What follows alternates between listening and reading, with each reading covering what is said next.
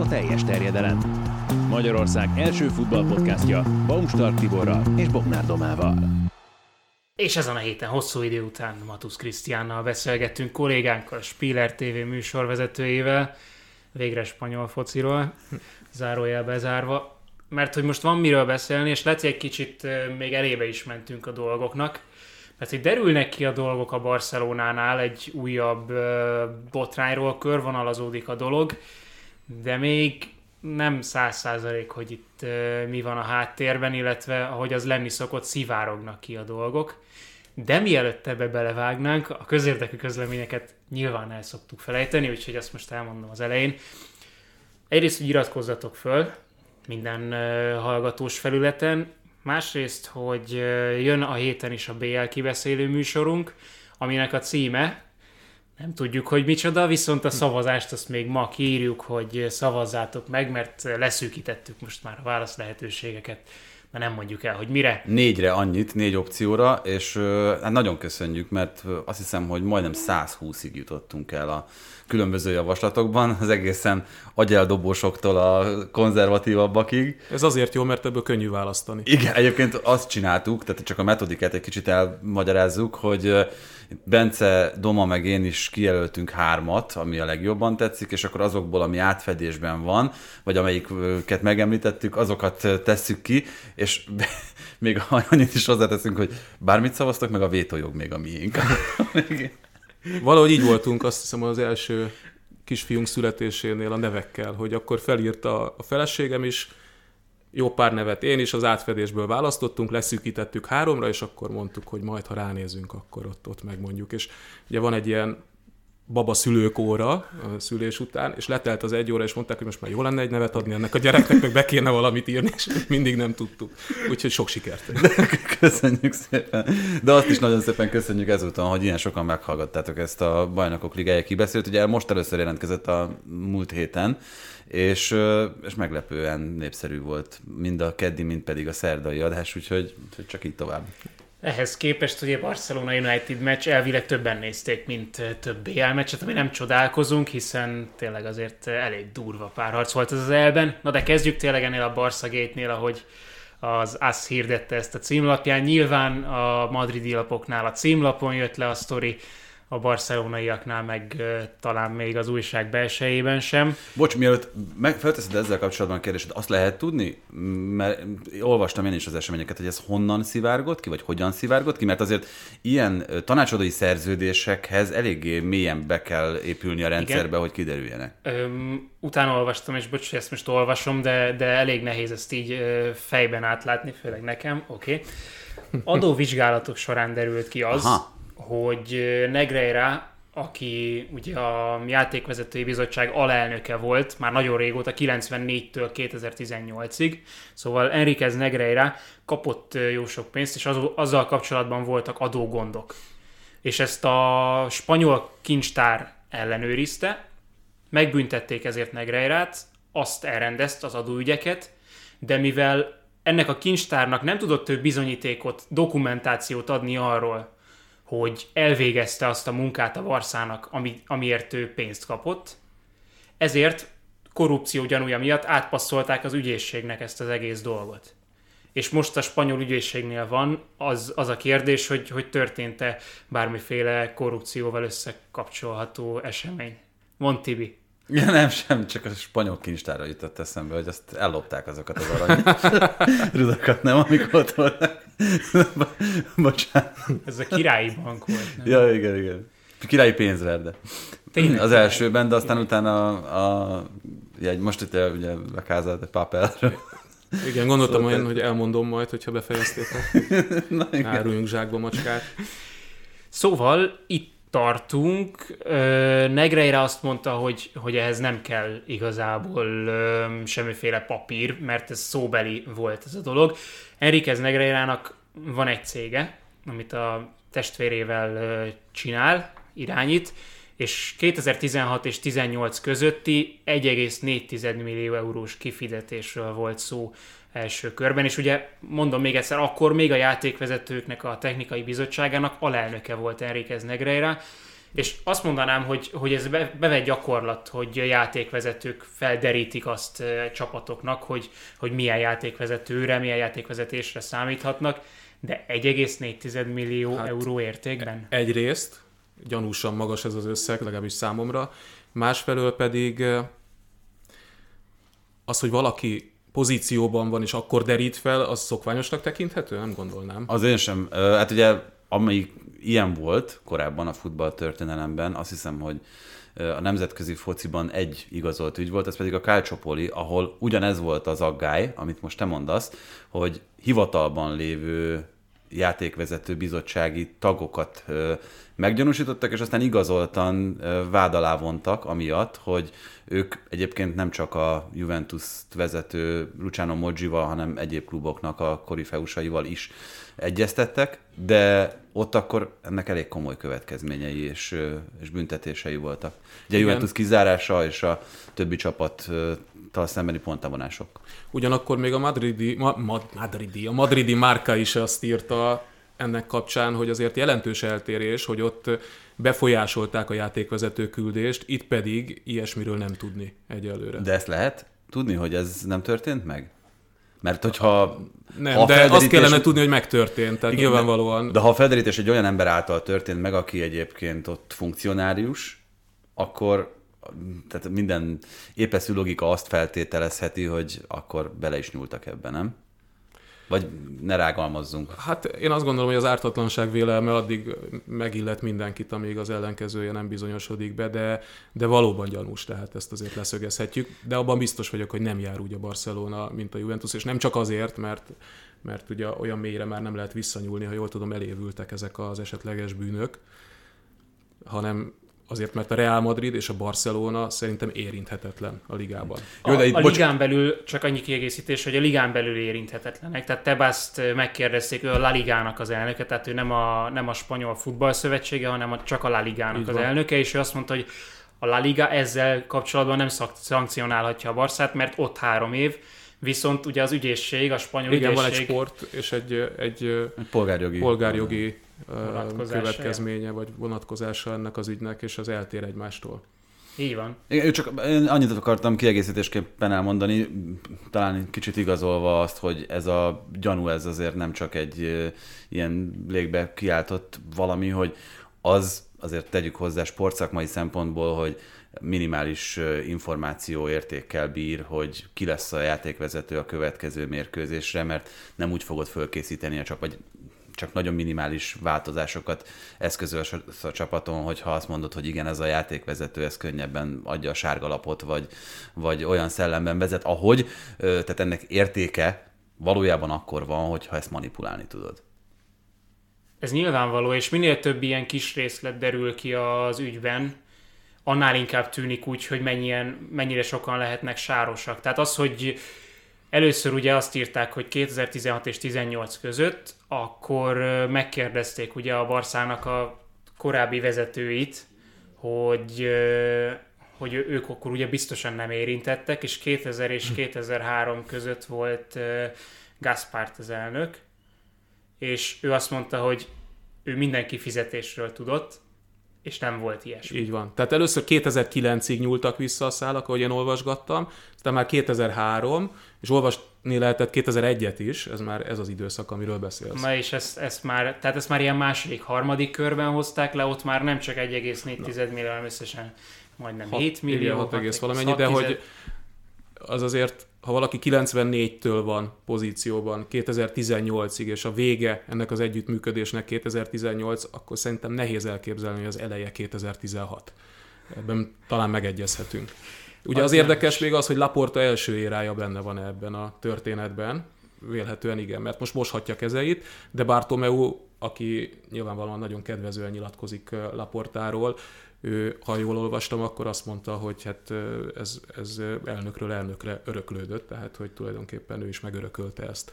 A tanácsadást magát. És a tanácsadást, persze. A, az lett a, a Márka cikkében volt még ez, akik ugye szintén minél régebbre próbáltak visszanyúlni, hogy 2018-ban, amikor abban maradt ez a kölcsönös szerződés, illetve már nem fizettek Negreira cégének, akkor volt a zsarolás, tehát ők, ők azt írták, hogy akkor volt Negreira részéről a Barca felé egy olyan, olyan ö, kísérlet, hogy ha nincsen továbbra is ö, partnerség, akkor ő nyilvánosságra hoz bizonyos részleteket. Csak ez is furcsa, hogy a Messi fizetésénél is ez volt, meg volt több ilyen eset is, amikor az Elmundo hozta le a, a legnagyobb ö, robbanásra okot adó dolgokat. Itt meg az Elmundo is, az El Confidencial, az AS, a márká, össze-vissza derülnek ki így a dolgok, és ugye pont ezért az, hogy kitől jönnek ki ezek az információk, szerintem azt se lehet tudni, hanem mindenkinek vannak olyan kapcsolatai, akik ebben szép lassan így szivárogtatnak ki, és aztán majd valamikor összeáll a kép. Így van, hát mindenki most a saját vonalain nyomoz, szerintem az összes újság, Igen. médium. Hát meg gondolom azért működnek az irat megsemmisítőgépek is itt-ott. Na ez az, ez, ez, ezt ma olvastam, hogy az elmondó szerint nem volt írásos szerződés a Barcelona és Negreira között. Ami pedig, hogyha ekkora kifizetések történtek, az már nagyon-nagyon bajos. Hát ez az egyik része, a másik pedig ez, amit mondtatok, szerintem a kult szó ebben a tanácsadás, ami egyszerűen nem árazható be. Tehát az, hogy ugye, beszéltünk... Ezt tudjuk azért.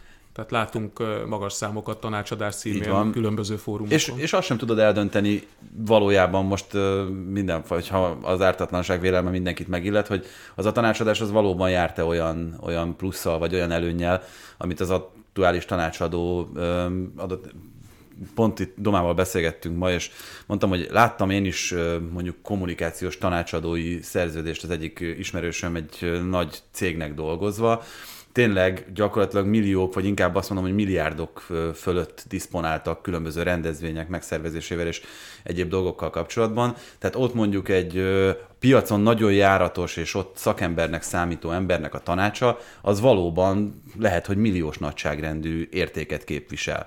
Szóval ezt ne vegyük el, ezt a, ezt a lehetőséget, meg hát azt is tudjuk, hogy a, az információ az mennyire drága alapvetően, és nincsen mindenki birtokában ezeknek. Tehát ez egy ilyen nagyon jól hangzó szólam, hogy, hogy a tanácsadás az minden esetben a korrupciónak a melegágya, valószínűleg egyébként így is van, de ne vegyük el annak a lehetőségét, hogy egy-egy ilyen tanácsadás az valóban megéri az árát a megrendelőnek. Én hallottam egyéb iránt olyat, hogy kupacsapat nemzetközi kupamérkőzések kapcsán felkért arra egy volt játékvezetőt, hogy térképezze fel nekik, kívülállóként egyéb iránt, kívülállóként azokat a játékvezetőket, akik vezetnek nekik. Milyen stílusúak, milyen habitusúak, hogy kell velük kommunikálni. Ez, ez Tehát ez egy, ez egy reál, reál, igen, tehát ez egy reális elképzelés lehet, de mondom, igazából az aggályos, hogy, hogy egy hivatalban, egy hivatalban mhm. lévő ember tette mindezt. Laporta is reagált, ő azt mondta, hogy nem véletlen, hogy ez most jött ki, amikor ennyire jó a Barcelona, és ennyire megy a szekér. És véletlen? Nem tudom, ezzel ez inkább csak átkötés akart lenni, mert nyilván egy elnök, elnök mi, mást, mi mást mondhatna, tehát hogy Persze. Neki, neki ez az első, de biztos vagyok benne, hogy ő is olyan információknak van birtokában, aminek mi egyáltalán nem. Tehát, hogy mi is történt itt hát, pontosan. Még ez is elképzelhető, igen. Százszer. Még Pikét kérdezném meg szívesen, mert ő mindenről tud.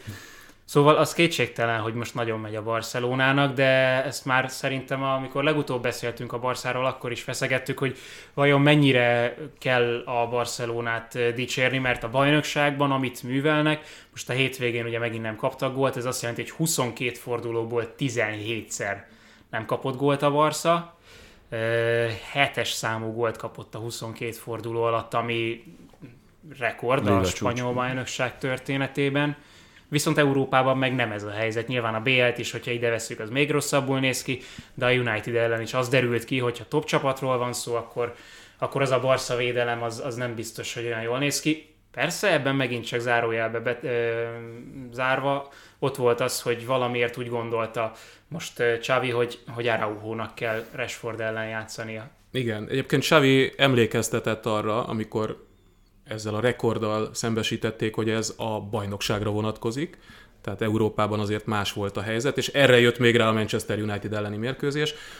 Ezt a Barca tegnapi mérkőzésén is elmondtam, hogy Az, hogy Araujo jobb hátvéd számomra nem meglepő, hogyha abban gondolkodik valaki, hogy a legveszélyesebb embert kell ott levennie, tehát Rashfordot.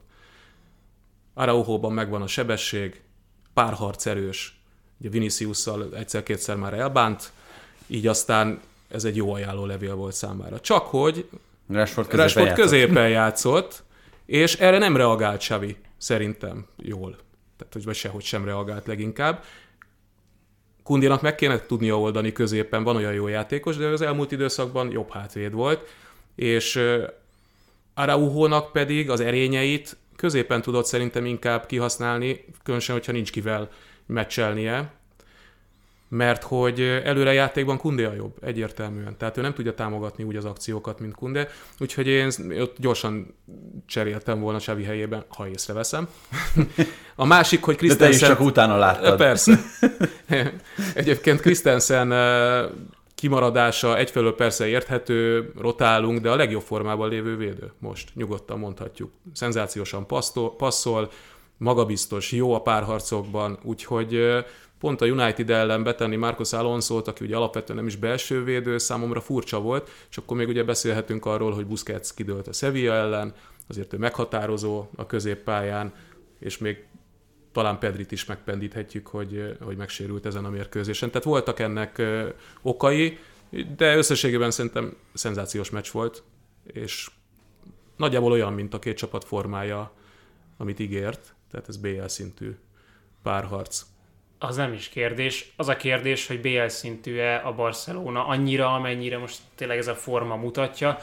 Ha már a sérülések szerintem ezt nem tudjuk megkerülni, ugye az, hogy Dembélé kiesett, az még nem okozott akkor a pánikot, mint amekkorát vártunk volna, azok alapján, hogy mennyi párharcot egy-egyet vállalt föl, mennyi gólpaszt adott, mely, mekkora szerepet játszott a, a Barszának a mostani jó teljesítményében.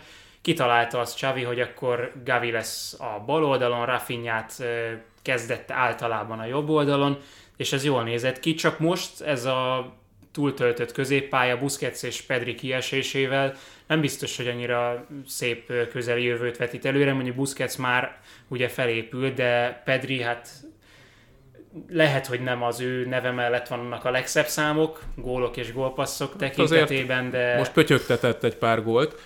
Ugye 6 góllal 10 pontot hozott, ha jól mondom ebben a szezonban, most fejből mondom a Barcelona számára, tehát ez kimagasló. Meg egyáltalán, tehát az ő szerepe szerintem elképesztően nagy. Megint csak a közvetítésemre hivatkozom, mint, mint klasszikusra. Ez azt akartam mondani, hogy ez a legjobb, amikor saját magadat Igen, de nem, ott, ott, nem, ott már elhangzott, hogy ott szépen kigyűjtöttem, amit most nem fog fejből elmondani, hogy amikor Pedri legutóbb megsérült, akkor milyen számai voltak nélküle a Barcelonának. Amikor visszatért, arra speciál emlékszem, 10 meccse volt, 9 győzelem, egy döntetlen. És aztán utána megint ilyen 50% környékére esett vissza a teljesítmény. Tehát ég és föld volt, ehhez képest most így elsőre jól helyettesítették, hogy a Gavi is mást játszott, Amúgy, amikor Gavi a bal szélen játszik, akkor ő befelé jön, és gyakorlatilag ott a középpályát alakítanak ki létszám fölint, és Jordi Alba az, vagy Balde az, aki följebb játszik. Igen, nem csak Gavi is eltiltotta visszavágóra. Igen, úgyhogy itt most azért van baj. Sergi Roberto nagyon jó volt a, a Cadiz elleni mérkőzésen, most ezúttal középpályás volt. Előbb Frankie de Jong volt a hatos pozícióban, Busquets posztján, aztán ő, és hozzáteszem, Busquets már ott ült a padon. Most még nem rakták be, de én azt gyanítom, hogy ő az Old Traffordon játszik már arra tartalékolták. Nem is tudom, hogy mit akartam még itt. Van még valami itt a... Fati? Fati lehetne megoldás, ez egy nagyon furcsa, gyanús, hogy nem is tudom ki, ki fogalmazott így, hogy egy őszinte és lehet, hogy valahol kínos beszélgetés vár Ansu Fati és Csavi között, mert hogy itt nem tudjuk megkerülni azt, hogy, hogy a sérülése után mi történt, és az egy nagyon jó összefoglalása annak, hogy, hogy mennyire veszélyes. Ezt tudom, mit akartam, és ez Ansu Fatihoz is kapcsolódik. Ugye Pedrinél is már a, az a Covid időszakban volt, azt hiszem, amikor annyira ezer fokon pörgették őt, hogy akkor jött az első sérülése. 21 és... őszé, vagy augusztusában szerintem Aha. valahogy így. Tehát akkor ott a... Ott Igen. A az EB után, után, hiszen EB volt, olimpia volt, Tényleg. mindent végigjátszott, az egész szezont végigjátszotta, és utána meg is sérült annak. És az olimpián mondtuk már, hogy na, ilyen játékos viszont tényleg uh-huh. nincsen rajta kívül, aki ennyit játszott volna.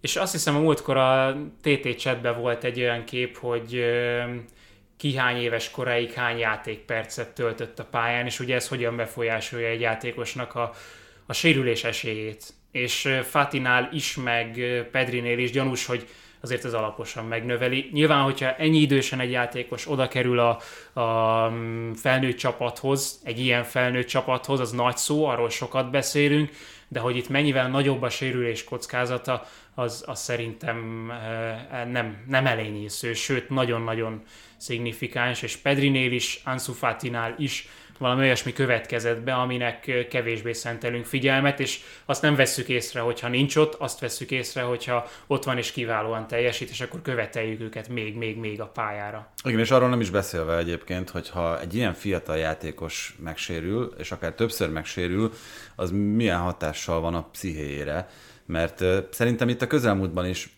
most nekem Zanioló ugrik be, mint kiváló példa, aki nagyon-nagyon fiatalon oda került, nagyon hamar alapemberré vált néhány mérkőzésen belül a Rómában. Ugye egymás után kétszer szakadt el a keresztszalagja, és ez, amit mondanak vele kapcsolatban, meg még egy, véletlenül megint egy olasz uh, jut eszembe, Stefano Senzi, aki pont a minap beszélt arról, hogy milyen szinten törte 20-as évei elején ketté a pályafutását az, hogy ő ennyire súlyosan megsérült az Interben. Pont egy olyan ág, vagy egy olyan pillanatban, amikor ő abszolút alapember volt a későbbi bajnok Interben, Antonio Conténál, mert hogy ö, egyszerűen, és ezt, aki hasonló helyzetben volt, az tökéletesen tudja, hogy mennyi energiát, mennyi, mennyi rossz gondolatot elemészt, és, és hoz az a szituáció, amikor te nem tudod azt csinálni, amit, amit valójában szeretnél, és 6-8 hónapon keresztül csak az edzőterembe jársz, és ugyanannyi vagy még nagyobb mennyiségű munkát el kell végezned, annak a reményében, hogy talán majd néhány hónap múlva ismét ott lehetsz a pályán. És ennek a tetejébe jött, hogy Fatinál azt se tudták, hogy, hogy jól sikerült a műtét, hogy mit kellene egyáltalán és hogyan megműteni.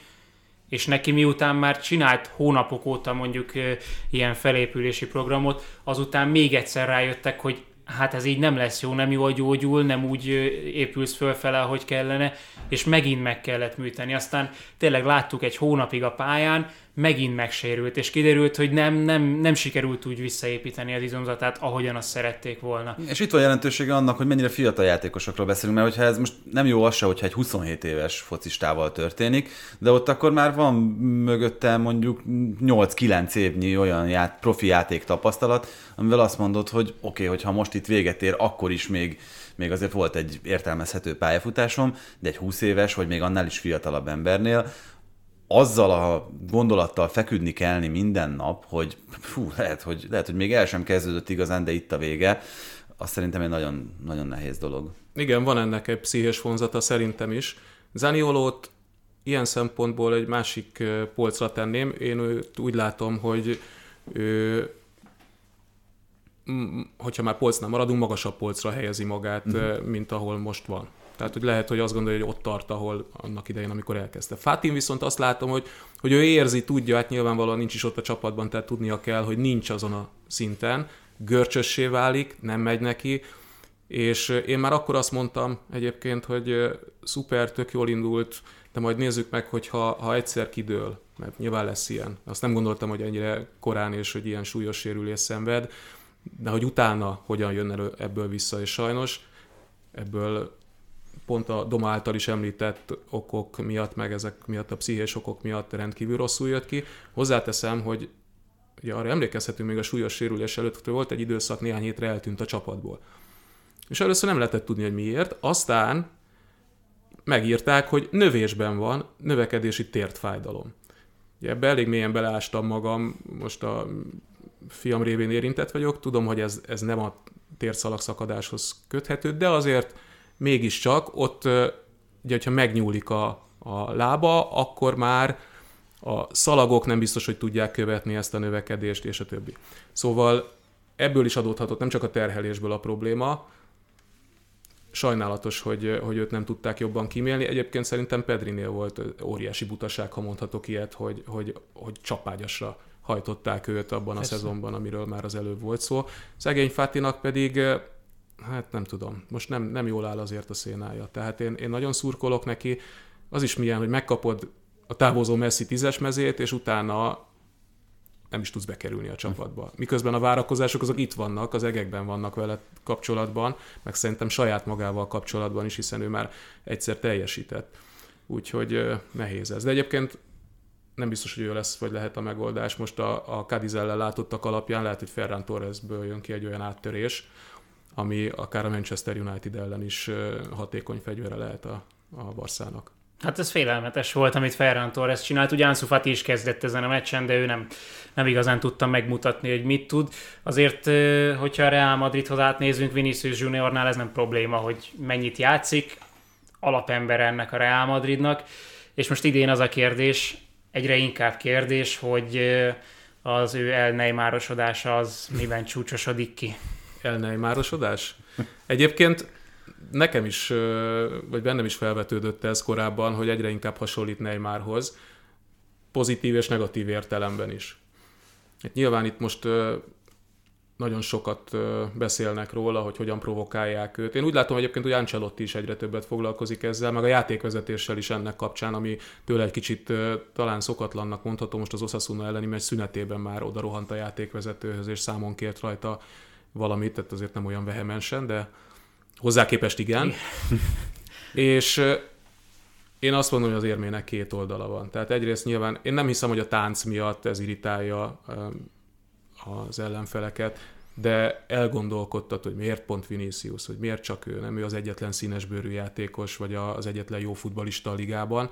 Nyilván a viszontreakciók, vagy a válaszreakciók is közrejátszanak ebben. Én valószínűleg nem leszek ezzel népszerű, de azért rá jó még a Majorka elleni mérkőzés előtt adott nyilatkozata egy picit támpontot ad, azt mondta, hogy, hogy hát persze Vini az, aki, aki sosem nézi le az ellenfelet, nem nagy képűsködik, és hogyha, hogyha kitör a botrány, akkor nem húzza elő a rasszizmus kártyát. Tehát, hogy ez azért szerintem arról legalábbis tanúskodik, hogy hogyan látják őt az ellenfelek. Ezzel együtt azért, amit Maffeo meg Rájó a Majorka elleni mérkőzésen művelt, az, az túlment minden határon. Hát az, az volt az a meccs, ahol soha korábban nem látott falt mennyiséget szenvedett el Vinicius Junior, és azért azt is szögezzük le, hogy hogyha bármi ilyesmi van, tehát a, a, rasszizmussal kapcsolatban szerintem a pályán nem volt ilyen vinicius kapcsolatban, a lelátókról jött. Lelátóról, az, igen, az, ott, ott szokott jönni sajnos. Spanyolországban igen. az továbbra is fennálló probléma, és ez, ez most is volt. Tényleg borzalmas. Azt viszont nem szeretném elvenni Vinicius-tól, hogy mányt a Neymarral való összehasonlítás miatt, hogy ő azért egy más fajta profi játékos. Tehát rajta a profizmus az, az abszolút tetten érhető, csak ebből van egyre több, hogy úgy, úgy fekszik el a pályán, és úgy várja a fújást, hogy meg, hogy meg sem próbál tovább menni, mivel sokat is kap. Tehát ez, ez kicsit ilyen tyúktojás eset nálam, hogy, hogy sokszor faltolják, kap, igen. de már nagyon de korán... ez a játék stílusából vagy... is adódik, hiszen csel cselre halmoz, szenzációsan, ráadásul rendkívül gyors,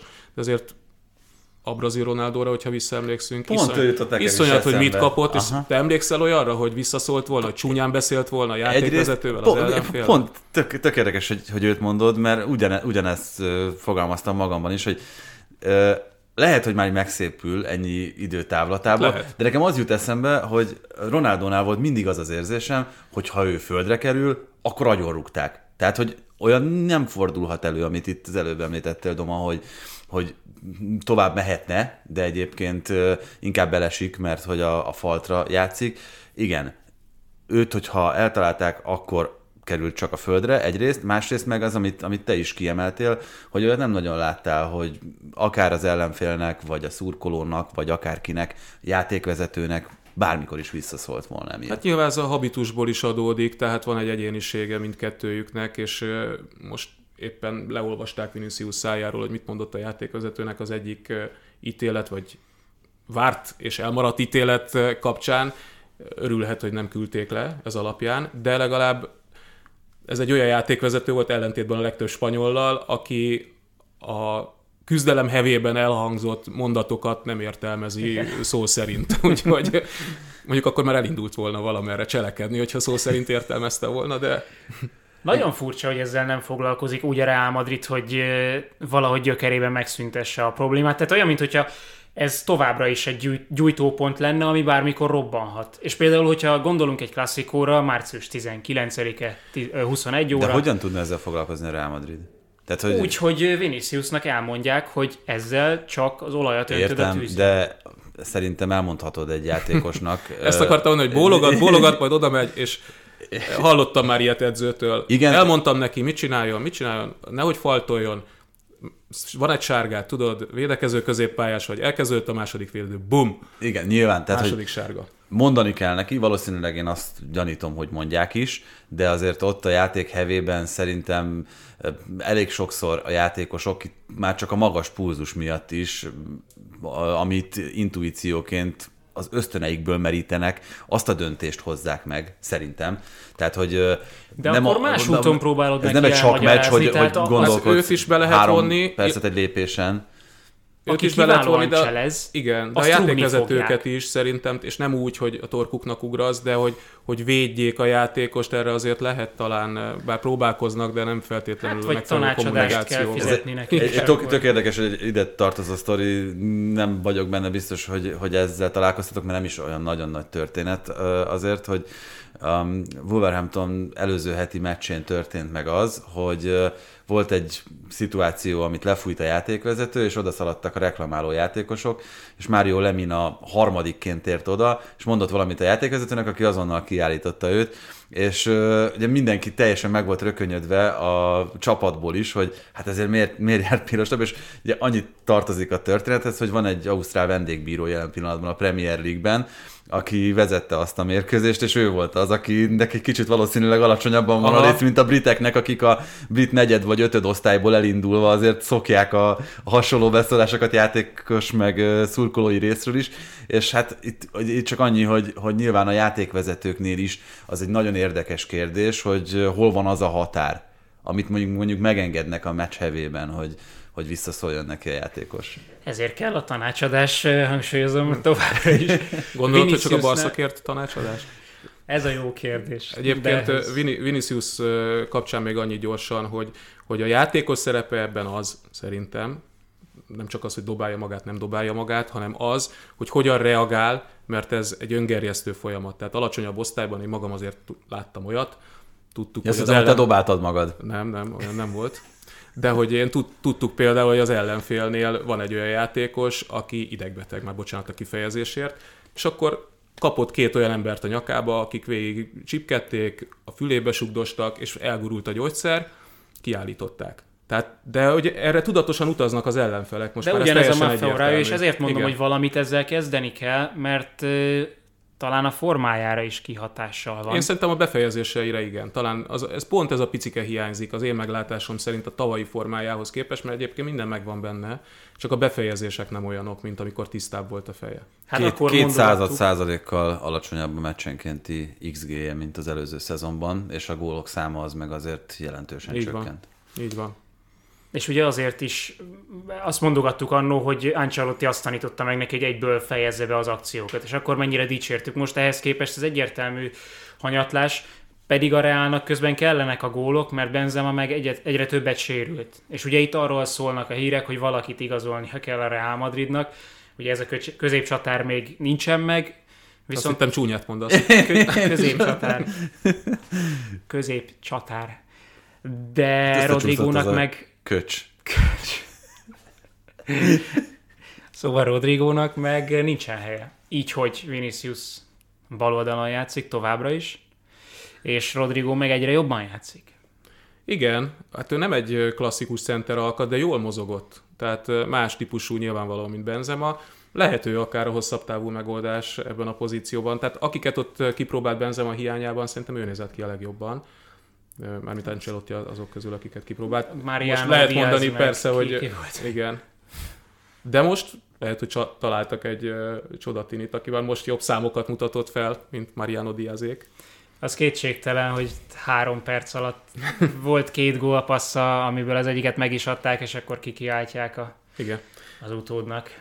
Szóval persze, ugye korábbi jeles vendégeknek Egri Viktor, akivel minden hétfőn van egy találkozom, munkaügyben ő azért szokta emlegetni, szokta emlegetni, hogy még mindig, bár most már kezd megbarátkozni azzal, hogy Vinicius előrébb tart a pályafutásában, mint Rodrigo, hogy hát Rodrigo sokkal jobb futbalista, ő azért mondhatni, hogy gyerekkora óta De ezt tudod, hogy miért van, mert Viktor volt az első, aki Magyarországon cikket írt Rodrigóról, és ezt sosem felejti el megjegyezni. Mag, hogy sosem felejti el meg... magának. Igen, igen.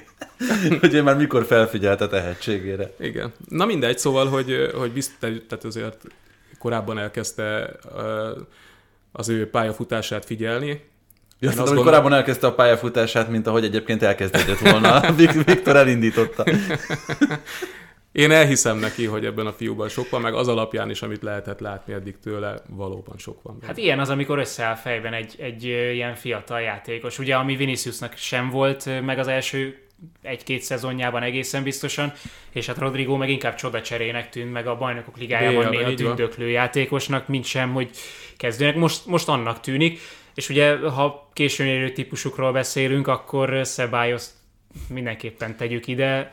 A Real Madridnál nem egyszer bevált már az, hogy kölcsönadnak egy játékost, nem is kevés időre akár, és aztán a végén mégis visszatalál a klubhoz úgy, hogy van jövője a klubnál. De ki volt ilyen? Én nekem én gondolkoztam Na. ezen, hogy aki, aki ilyen hosszú idő után... És hogy van jövője? Mert van? én itt, itt akadtam meg, én is ezen kezdtem el gondolkodni hirtelen, hogy, hogy az rendben, hogy kölcsönadják, visszajön még, úgy egész jó teljesítményt nyújt, de hogy utána megragadt volna, ez... ez Nekem egy, egy játékos jutott eszembe, és nem biztos, hogy tökéletes. Igen, így van.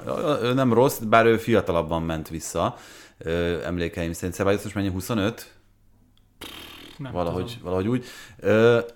Nekem Álvaro Rekóba jutott eszembe, akit az Inter adogatott kölcsön állandóan, és aztán mégis ilyen, mindig ilyen kultikus hősként beszélünk róla azokban az időszakokban, amikor az Internél játszott, miközben egyébként ugye a Venéciában, meg, meg más csapatokban futotta a legjobb formáját, de, de nagyon kevés az olyan szerintem, aki mondjuk ilyen sokáig nem kapja meg a bizalmat, a Real Madrid, és ugye ott fölmerült Szebályosz esetében, hogy végleg az Arzenálhoz szerződik. Igen. Annak idején. Mint ahogy ugye Ödegorral szemben elég türelmetlennek bizonyultak, vagy, vagy nem is tudom, nem kapta meg azt a lehetőséget, amit szerintem a kölcsönjátéka alapján megérdemelt volna, amikor visszakerült.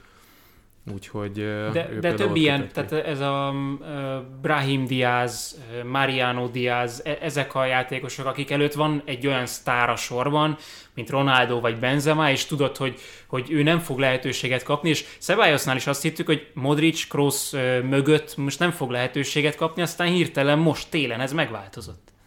Brahim Diaz a részemről mehetne vissza a Real Madridba karriert csinálni. de ez az, hogy vannak ilyen játékosok azért. Na mindegy, szóval Szebályosz nagyszerűen teljesít, azt azért nyugodtan leszögezhetjük. A két említett közül ugye Csuameni hiányában Krósz amúgy is hátrébb játszik, nem feltétlenül a kedvenc pozíciójában a hatos poszton, és, vagy legalábbis többször előfordult ez tehát hogy így aztán van helye Szebályosnak, főleg, hogyha Valverde a jobb szélen futballozik. Pont ezért mondom, hogy nem is feltétlenül Kroos, hanem Modric az, aki, akinél szerintem jelen pillanatban reálisan vetődhet föl a kérdés, hogy megkapja-e a plusz egy évet a Real Madridnál. Mert ugye ez, ez megy most már nála, hogy plusz egy, plusz egy, plusz egy, és most még a 2023-24-es szezonra nincsen szerződése. Ezt nem tudom, hogy ez mennyire realitás, hogy esetleg ne kapjon szerződést.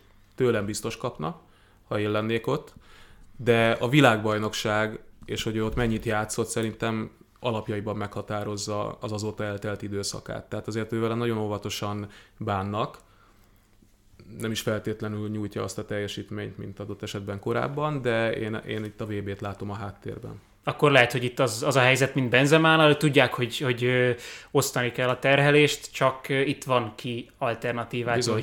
Bizony és ott meg Rodrigo nem feltétlen, főleg hogyha az Asensio-val, meg Vinicius Juniorral kiegészítve az a támadósor, az nem néz ki annyira jól. Na mindegy, Liverpoolban most kiderül majd kedden, mert nyilván ezt az adást, ezt még a BL meccsek előtt vesszük föl, az is egy nagyon izgalmas párharc lesz. Ahogyan kicsit még így összekapcsolva Angliát és Spanyolországot, a következő témánk a Rayo Vallecano is nagyon izgalmas, mert hogy nem véletlen, hogy a Leeds United Iraolát szerette volna a kispadra, és én azt hiszem, hogy méltánytalanul keveset beszéltünk eddig Andoni Iraoláról itt a podcastben, pedig fölfelé ível az a pálya, ami most már hát lehet, hogy nem is a, a másodosztályú rájótól kéne ezt indítani, hanem, hanem még korábbról.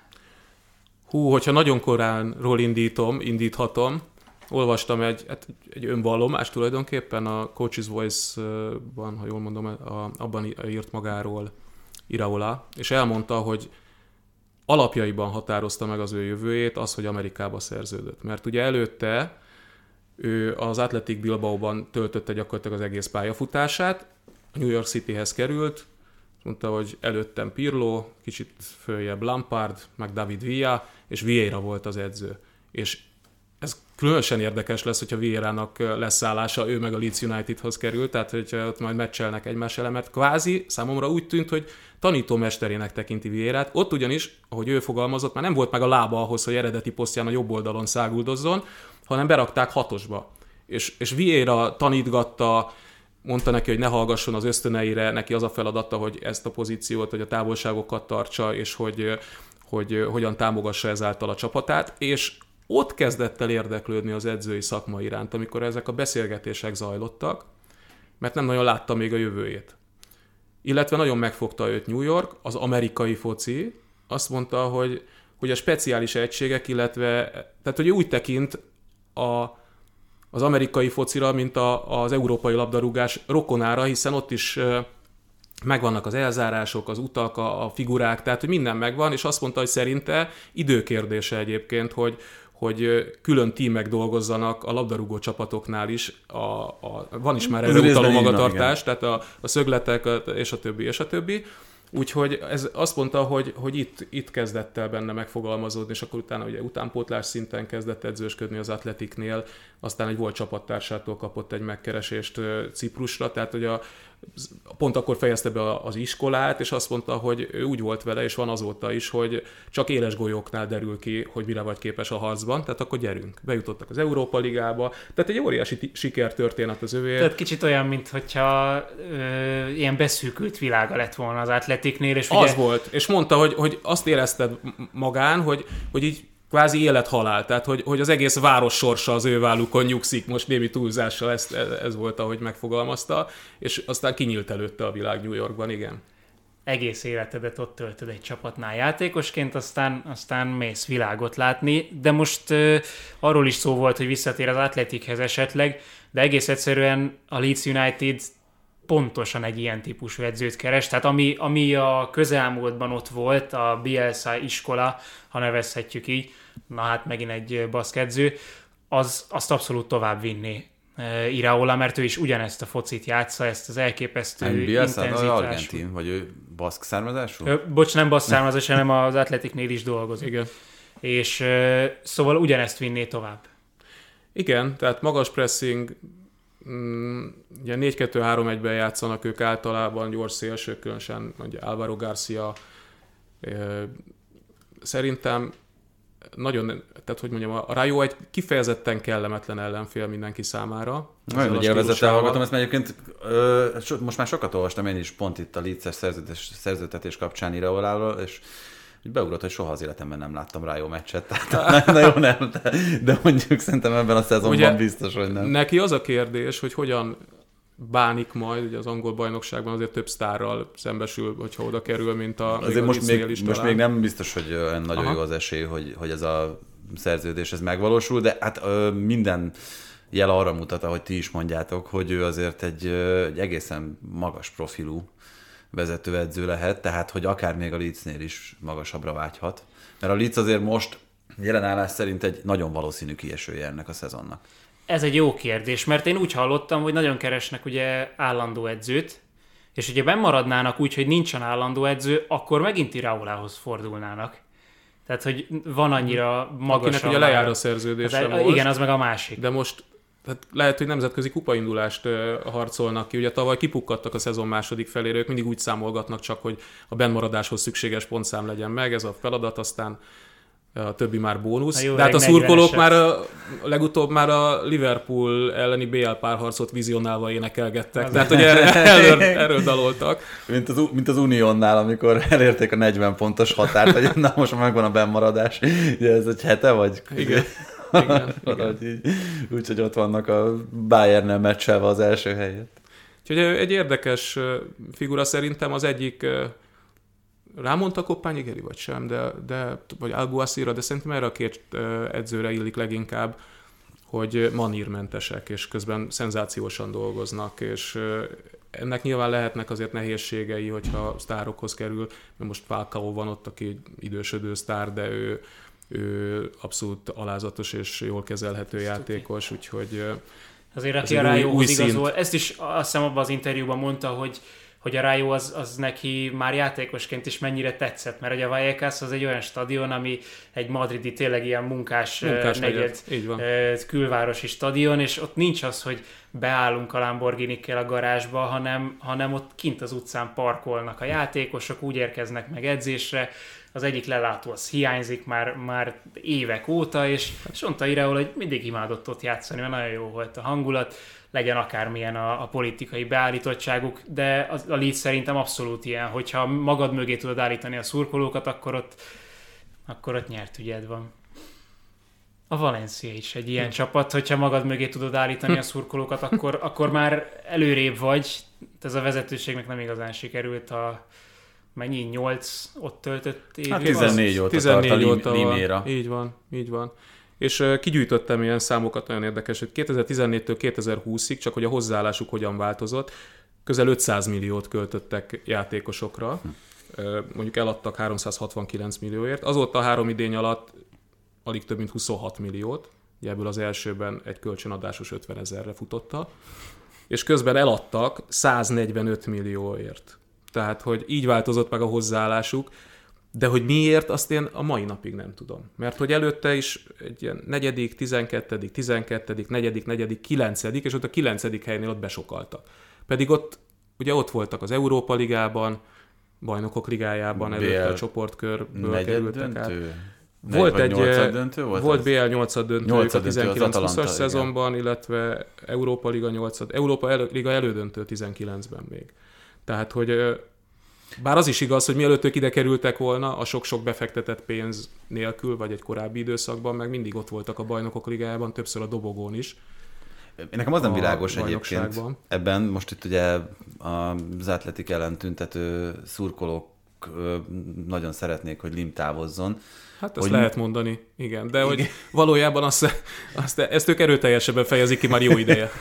De hogy, hogy mi, mi a cél, vagy mi a vízió itt Lim részéről, hogy mi lenne a, a, az alap, hogy, hogy egy, egy olyan csapat legyen, amelyik, amelyik profitot termel, akár játékos eladásból, vagy amelyik ott meg tud ragadni a spanyol élmezőnyben, vagy, mert, mert pont ez, amit mondasz, ez a liftezés, ez az, amitől az ember elbizonytalanodik, hogy akkor most meg az állandó edzőváltás, tehát ugye itt most még Geri neville nem is nyúlok vissza, de, de minden évben más típusú, más karakterű edzővel is dolgoznak. És most a legutóbbi edzők közül Bordalász is úgy jött, Gattuso is úgy jött, hogy ők beszéltek Peter ismerik a helyzetet, pontosan tisztában vannak mindennel, nem lesz gond, aztán lett gond. De ezt már akkor lehetett tudni, amikor kinevezték őket, hogy ez nem megy. Ugye Gattuso is attól sokat be, hogy nem voltak hajlandóak igazolni a télen és azért a keret összetétele bizonyos pozíciókban, hogy mondjam, hagy kívánni malót maga után. Hát és olyan igazolások nem jöttek, legalábbis Gattuso elmondása szerint, amik mondjuk ezen a szinten ráfordítással sem jártak volna. Hát Saúl Nyigesz például azon dőlt meg állítólag az ő kölcsönvétele, hogy az Atletico Madrid azt szerette volna, hogy a Valencia állja a fizetését. A Valencia meg azt mondta, hogy mi nem álljuk a fizetését, se. Tehát jöjjön ingyen, és nem, nem, nem fizetünk neki. De ugyanígy azt hiszem például Kutrone volt talán az, aki, akinél... A nagyobb nevek közül. de, de hogy ilyen, ilyen pár százezer Igen, eurós, ami ezen a, tehát hogy most itt a spanyol felsőházról, vagy hát, hogyha most a vágyakról beszélünk, akkor élmezőnyről lehetne szó, bár ugye jelen pillanatban ez is elég távol van a Valenciától.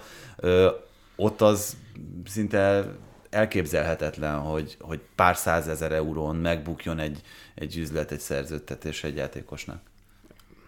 És ráadásul ugye a Gattuso-val is szétcsúszott a játékot a nyolcadik forduló környékén, még ott voltak a hetedik helyen, tehát nemzetközi kupaindulás, és azóta egyetlen egy meccset nyertek, óriási meglepetés, a VB előtti utolsó fordulóban a Betiszt verték, azóta egyetlen meccset sem tudtak nyerni. Ugye vissza rendeződéseikről sokszor beszéltünk már a spanyol bajnoki összefoglalóban, hogy ha rendezetlen a védelmük, akkor rendszerint gólt kapnak, azon kívül ugye vannak hibapontok a, a csapatukban, szép számban, különösen a hátsó régióban. Hát pont ez az, hogy miközben olyan játékosok vannak elől, akik hát, ha már a pénztermelésről, meg a játékos nevelésről beszéltünk, simán lehetne értük kapni az ára, amin vették annak a sokszorosát. Az, hogy Lino mennyire um, alkalmazkodott a ligának a tempójához, az, hogy mit csináltak Yunus Muszából, ugye az amerikaiakat mindig kicsit nagyítóval figyelik Európában, mert az amerikaiak is szeretnék, hogyha lenne még ilyen játékosuk minél több.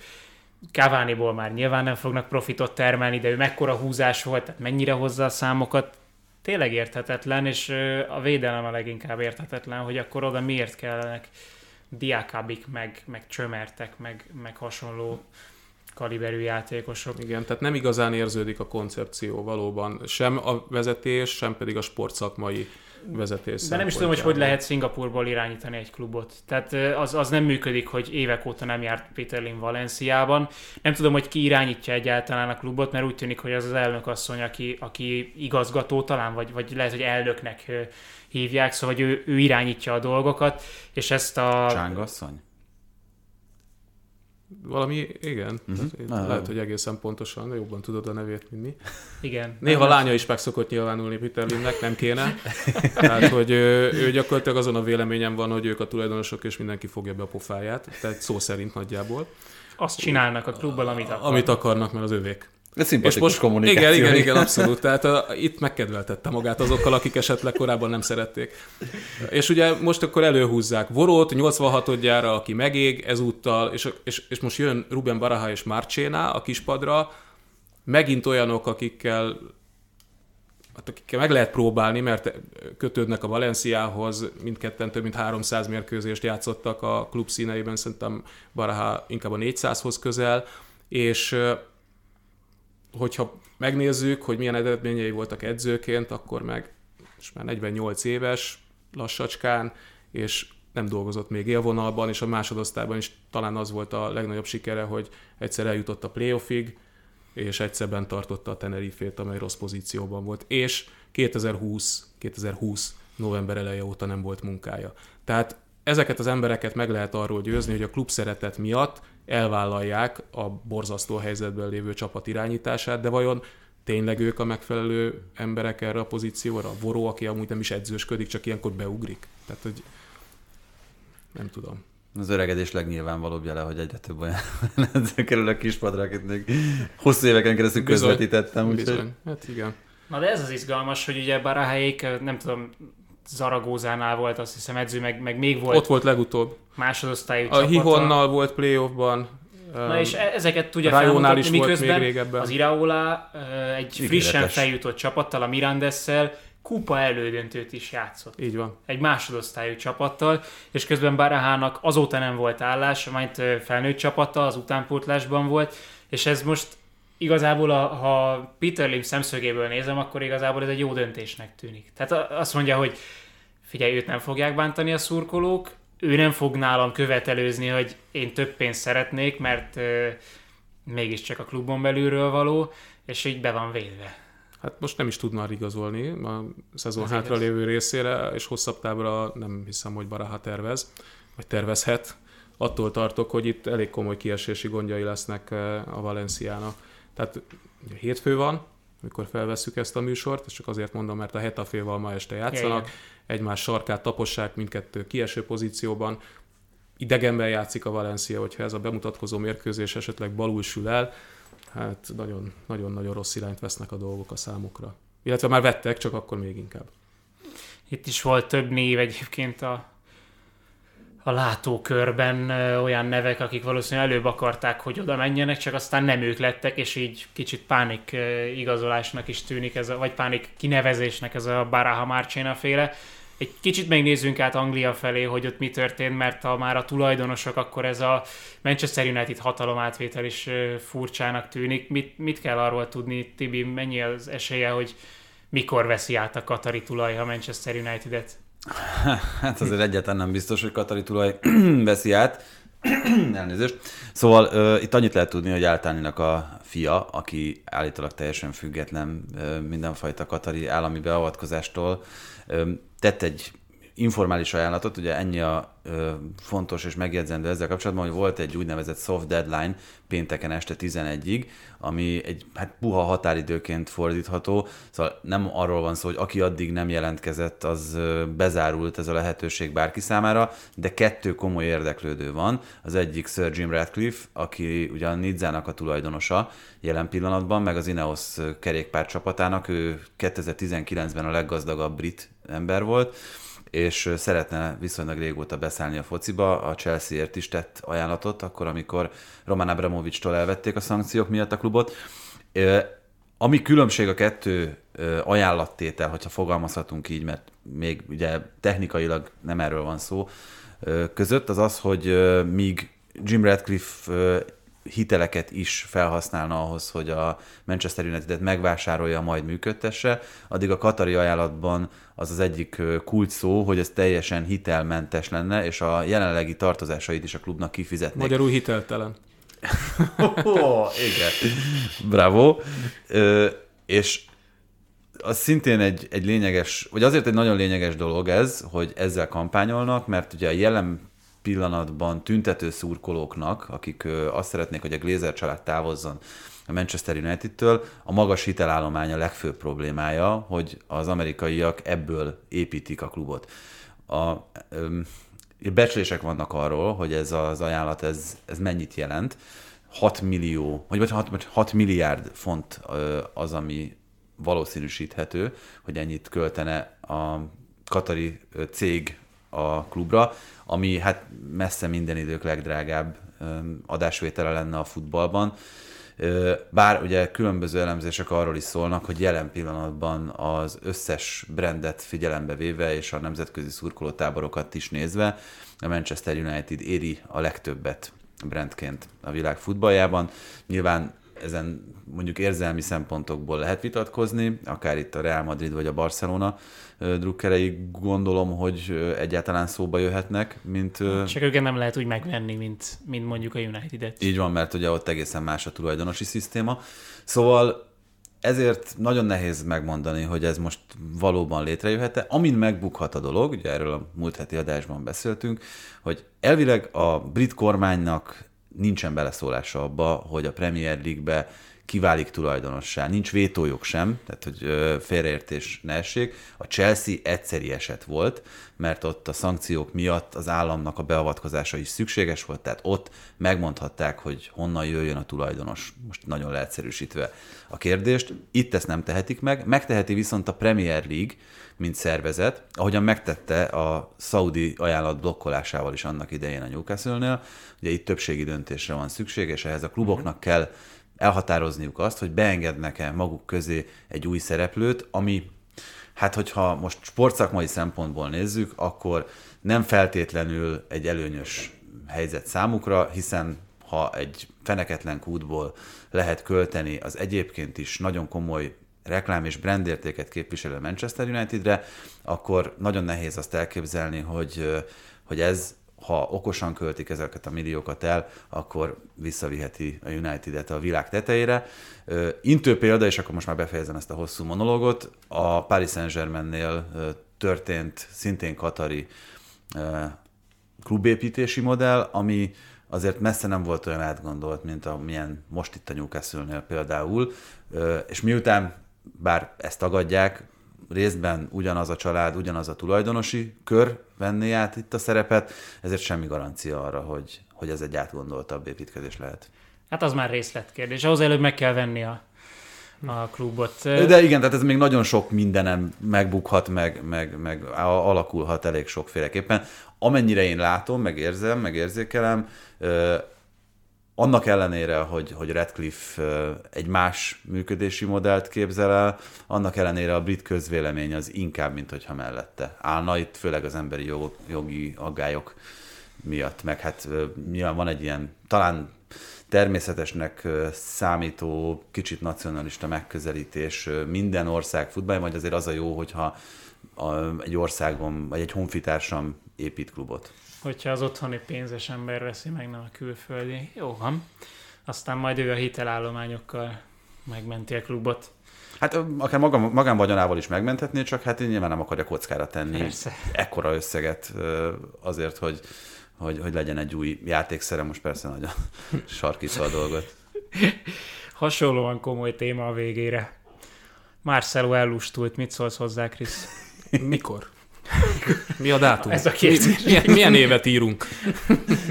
Ezt fölvettük volna három éve is ezt a beszélgetést, ne?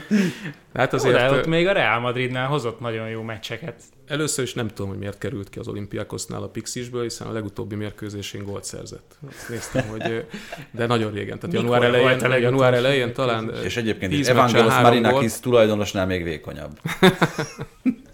Az a helyzet, hogy, hogy azért a, az utolsó reálos éveiben már látszott, hogy, hogy inkább fölküldték őt a középpályára, meg menjen be szervezni, de hogy ott a... Az De ott még tudott hasznos tagja lenni. Itt, itt úgy tűnik, hogy, hogy már lehet- kb. ő is kimondta, hogy, hogy én ide levezetni jöttem. Hát vagy úgy érezte, hogy ide a kevesebb is elég lesz, és aztán kiderült, hogy nem. Ráadásul azért az olimpiakosznál ott, ott elég komoly szurkolói nyomásnak kell megfelelni, eredménykényszernek kell megfelelni, és nyilván Mitchell játszatná őt, hogyha az lenne a, a meglátása, hogy vele erősebb a csapat, tehát nincs kétségünk e felől, de valószínűleg éppen az ellenkezőjét gondolja.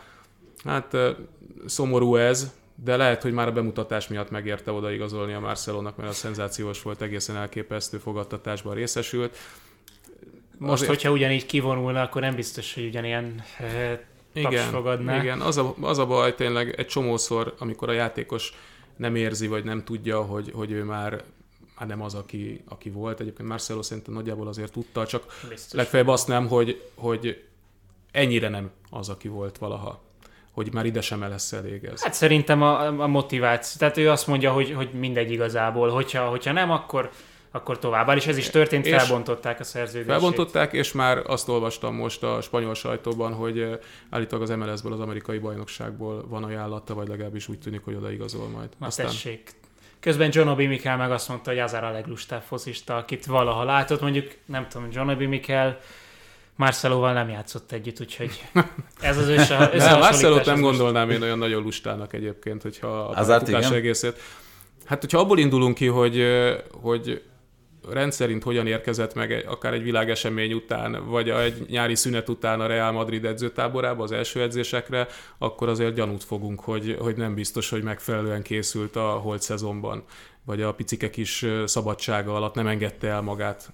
Hát de attól még egyébként lehet rohadt szorgalmas a, abban az időszakban, amikor éppen a meccsek vannak. I- igen, ez igaz, és ez meg is lepett engem Mikel nyilatkozatában, hogy azt mondta, hogy akkor, amikor a fénykorát élte Azár, akkor is volt, hogy neki nem volt kedve edzeni, meg hogy De igazából... egyébként ez nagyon sok focistáról elhangzott, ugye, most ugye Maradonáról is azt mondták, hogy ő se volt az edzések megszállottja annak idején, Nem tudom képzelni.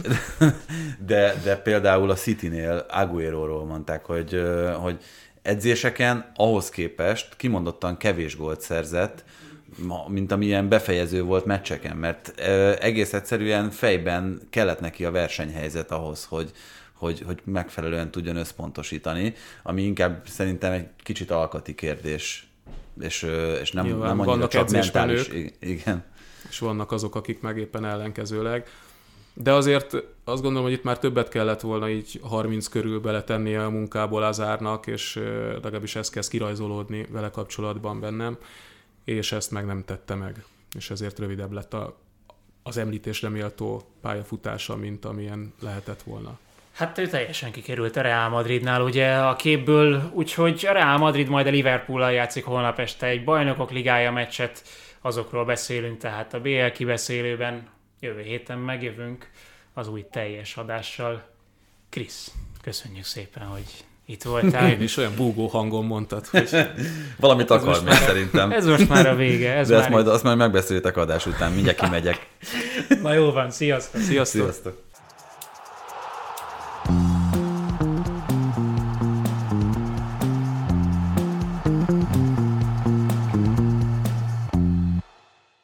Ha más podcastekre is kíváncsi vagy, hallgassd meg a Béton műsor ajánlóját. El tudod képzelni, hogy a podcastet, amit éppen most hallgattál, fél év múlva már a mesterséges intelligencia generálja? Mi sem. De ha érdekel, eljötte már a gépek lázadása. Hallgass bele az Embertelen podcastbe. Orsós Lajos vagyok, a műsor házigazdája. Egyelőre még élőben. Egyelőre. Fedezzük fel együtt, hogyan ismerkedik, randizik, mesél és vitatkozik Betty és Péter, két teljesen mesterséges intelligencia. Lajos, a podcast címét mond még egyszer, Léci. Oké. Okay. Embertelen podcast. Ez a műsor a Béton közösség tagja.